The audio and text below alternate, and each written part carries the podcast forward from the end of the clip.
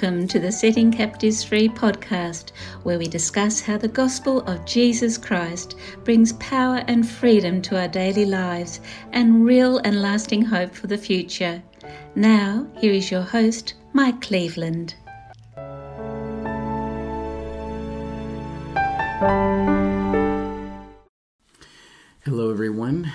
I'm so thankful you've joined us today. I'm here with my wife, Jody. Thank you, Jody, for joining in another podcast today. Oh, it's so wonderful to gather together around the Word of God, to look into it, and to see the good news that God has for us and how it affects our daily lives. Amen. That's what we're going to do today. We've been talking about the difference between the Old Covenant and the New Covenant, especially as it uh, instructs us in our relationships. That that's what we're really looking at.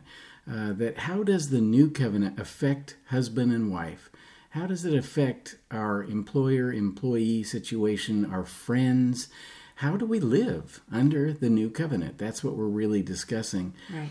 And today we're continuing on in our study of Hebrews, and we've got a couple of verses we can look at today together. And the first one is Hebrews 10 10.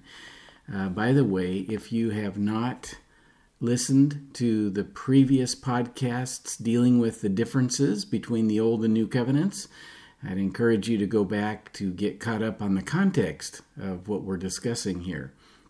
Jody, why don't you read verse 10, Hebrews 10, 8, verse 10. Hebrews 8:10 For this is the covenant that I will make with the house of Israel after those days declares the Lord I will put my laws into their minds and write them on their hearts, and I will be their God, and they shall be my people. All right, so what will the new covenant encompass? What is the new covenant going to do for people? Well, um, it cha- it's changed from the old covenant. The old covenant was written on tablets of stone. The new covenant is now going to be put in our hearts, written on our hearts. Yes. It's internal. That's the difference. Uh, the old covenant was written on tablets of stone, and it left people's hearts stone, uh, hard hearts, because we can't change just because someone tells us to do so. We can't change because, you know, how, for example, God said in the old covenant, in the Ten Commandments, thou shalt not kill. But think about all the countries and all of the states have this same law. We all recognize it to be important. Thou shalt not kill. Has that kept people from killing? It has not. And so the external laws are unable to affect a change internally right. of our hearts. And so God said this new covenant is going to be different. I'm going to write my laws in your minds and on your hearts. Mm. This is not the Ten Commandment law, is it? It cannot be. Because if all he were doing was changing the place where he wrote them from stone tablets to our hearts, then Jesus didn't need to die. Right. Uh, this is different than the old covenant. This is a new covenant. Mm-hmm. The new covenant is about internal obedience, it affects our hearts. Mm-hmm. It changes the way we think mm-hmm. because it's written on our hearts and in our minds. And so, what is this new covenant that's written in our hearts and on our minds? Well, um, it is the new covenant that Jesus instituted at his death on the cross right? The cross. Um, Jesus at the at the Last Supper, he said, "This is my body broken for you.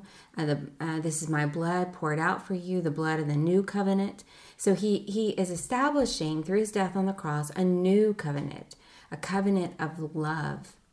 This is how we know what love is, that Jesus Christ laid down his life for us. Yes. And he did that at the cross. This new covenant of love is written internally. It is. In the hearts of believers. How that happens is when you come to the cross, the first thing you should see is your sin right. all over Jesus. The next thing you should see is your forgiveness. Right. Because he's paying the penalty so that you don't have to. Right. So you see your sin dying on the cross. But shortly thereafter, you really need to see the love of God being poured out. Right. God is pouring out his love for you. Right. He ripped out his heart when he gave you his son. Oh, yes. Thank you, Jesus. And Jesus shed his own blood out of love. Greater love has no man than this, that he lay down his life for his friends. Right. And so this is love coming from the cross, and you should experience this. When you put faith in that, Jody, Yeah. you receive the Holy Spirit. All right. That's what Ephesians 1 says. Mm. Believing this message, you receive the Spirit, and He seals you for eternity. All right. And so the Spirit of God is what God puts in your heart. Now, can we really connect the Spirit and the new law? Well, yes. Um, oh, goodness. Where is that verse that talks about the law of the Spirit? Romans 8, verse 2. Romans 8 2. And read it for us. Okay, therefore, there is now no condemnation for those who are in Christ Jesus. That's Romans 8, 1. Thank you, God. Because Jesus was condemned instead of us. Verse 2 Because through Christ Jesus, the law of the Spirit, who gives life, Yes. has set you free from the law of sin and death. So there's two laws here, isn't there? Right. The first one is the law of sin and death. Right. That's the Old Covenant Ten Commandments. Right. It exposed sin, stirred up sin, and brought death. Right.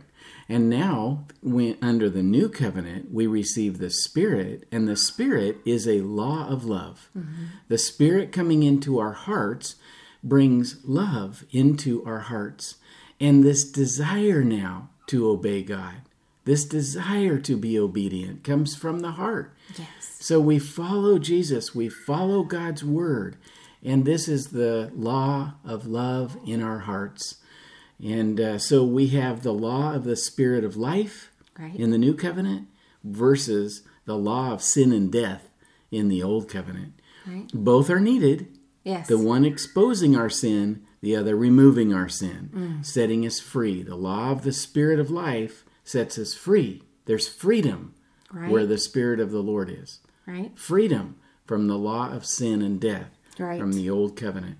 And so when he says, I will put my laws in their hearts, he's referring to his own spirit who motivates and leads us to obey Christ. Right. And it also says he will put their laws into their minds. And I love that because Paul tells us in, was it Philippians 2, that we have the mind of Christ? Is that Philippians 2, right? Let this same mind be in you that was in Christ. Also in Christ Jesus, right? Yes. And so what we're looking at here is the work of God in us. Yes. Now, we looked at the work of God for us, which is the cross of Christ. Then we look at the work of God in us, which is this new covenant of putting his spirit in us, giving us the mind of Christ. 1 Corinthians 2:16 says, "For who has known the mind of the Lord so as to instruct him, but we have the mind of Christ." Ah, there it is. when God writes his new covenant law in our minds, he's giving us the mind of Christ. Jody, what do you think it means to have the mind of Christ? Well, the mind of Christ would be displayed or understood um, based on Christ orientation or his focus of his thoughts that he communicated when he was alive, right? And his focus, his intent was always toward the cross, always on saving, right? And and transforming, right? Um, you see the the miracles that he did, water into wine, um, uh, dividing the bread and the fish and feeding people with it, right? And then it all pointed forward. All these miracles, healing the blind, giving, making the lame walk. They all pointed forward to the ultimate healing that he would purchase for us at the cross. And that is what it means to have the mind of Christ, right? Is to have the gospel in our mind. And as we have the gospel in our mind, we will walk worthy of it. We will live in a way that is, um, in fact, that First John 3 16, right, says, uh, um, this is how we know what love is that jesus christ laid down his life for us that and we all also to lay down our lives for one another right so one Jesus laying down his life for us and us putting faith in that, believing that, receiving that leads us to live a life of sacrifice and love, sacrificial love toward other people. And um, I think that's what it means to have the mind of Christ. Do you have anything more, you think? That's definitely it. It's having the mind of the gospel. Do you remember when it says he set his face like flint? Yes. That meant that he was steadfastly determined to go to the cross. Right. Um, when when he was discussing with Peter, uh, who do you say that I am? And Peter said, you know, you are the Christ, the Son of the living God. Oh, Peter, that's wonderful. Go to the front of the class. And then, you know, he said, now I want to tell you uh, that I'm going to go to Jerusalem and I'm going to be crucified. And Peter says, Not no, so, Lord. right? no, Lord. Wait, uh, uh, what? And and what does Jesus say? Peter, get behind me, Satan. Right. He said, you don't have in things you don't have in mind mind. the things of God. yes, it's true. So what are the things of God? They're the cross of Christ. Yes. So when you say we have the mind of Christ, Yes. what you're saying is we have a cross focus yes. where we see and receive this love and this forgiveness and this acceptance all at the death of Jesus. Yes. So anyone listening can know that whatever sin they've done, they've been forgiven of. Yes. That the sin has been removed from them. Right. And now God's given you his spirit and mm-hmm. he's put his law, his law of the spirit of life into your heart and into your mind mm-hmm. and you now begin to be cross focused. You consider others more important than yourself. You consider yourself the least of all. Mm. You consider yourself to be uh, the one who simply brings this good news to others just as Jesus did and and so we have the mind of Christ we have the spirit of God mm-hmm. now it's important that we according to Romans 12 that we um, don't be conformed to the world but rather be transformed by the renewing of our mind Yeah. so, how do you harmonize those two? We have the mind of Christ, but we are to renew our minds daily in the Word of God. How do we harmonize that? I thought we already had the mind of Christ. What do you tell me to renew it for? Well, I mean, you know, we get up every day and we wash our face and we brush our teeth and we do these things daily, right? Because they need to be done daily. It's not a brush your teeth once and you're all set for life, right? We need to daily interact with the Word of God to remind ourselves of the gospel, to remind ourselves of what um, what Jesus was really about. And it wasn't about rules and regulations and you obey or I'll kill you. It, it was about I will obey and I will die and I have loved you with an everlasting love and I uphold you and I sustain you with my grace and I teach you to say no to ungodliness by my grace and I lead you with kindness and I teach you by the way I have loved you. I want you to love other people. And you will we will forget. We will forget if we do not interact with the word of God every day and remind ourselves of what Christ has done for us on the cross. We'll forget and we will lack the things that we want, Peter says. Um, so we don't want to forget. Right. We want to renew our minds. Excellent, excellent, very good answer. So, Jody, as we bring this to a close, I want to make it applicable for relationships because God has put His law of love in our hearts. And so we interact with each other differently, don't we? We do. Yeah, there's there. It, it's very difficult to um. Re- in fact, I would say impossible to be remembering the gospel to receive all the love and generosity and forgiveness of God and withhold it withhold it from other people, right? We cannot treat others in a way that God has not treated us. It's wrong.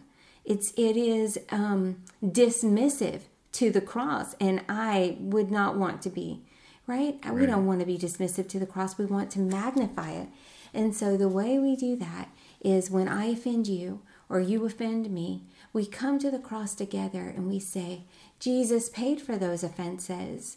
We can live with each other in love and forgiveness because Jesus paid it all. Yeah.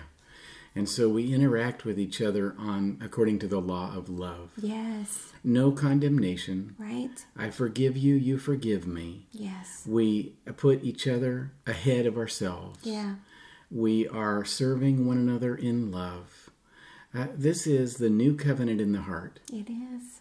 And instead of enslaving us, which the old covenant of Ten Commandments did, this frees us. Yes. We're freed to love. Right. We're freed to enjoy each other. We accept one another mm-hmm. just as we've been accepted. Mm-hmm. We love one another as we've been loved. Mm-hmm. We forgive each other as we've been forgiven. This is all new covenant. yeah. And so, if you have a, a spouse who you would like to bring the law down on, right? yeah. You would you want them to feel the weight of their sin. That's not acting in accordance with the new covenant, is it? No, it's not. And we are not talking about, again, we are not talking about excusing sin, um, ignoring sin, um, being a doormat, uh, being abused. We are not, um, if, if, a- if a person breaks the civil law, they need to be held accountable by the civil law. Right. Um, and so you, you would deal with it that way. But um, we, we're talking about is everyday offenses. Yes. You know, you were unkind to me. You, you, I didn't like that you did this or that. We're talking about that sort of thing. Um, and there is forgiveness at the cross and love there. Amen. Next time we'll talk about one benefit that we did not get to in this verse. It's a life changing benefit that flows from the cross of Christ. Oh, I can't wait to hear it. Thank you for listening to the Setting Captives Free podcast. For free online Bible studies or group study material, please join us at settingcaptivesfree.com.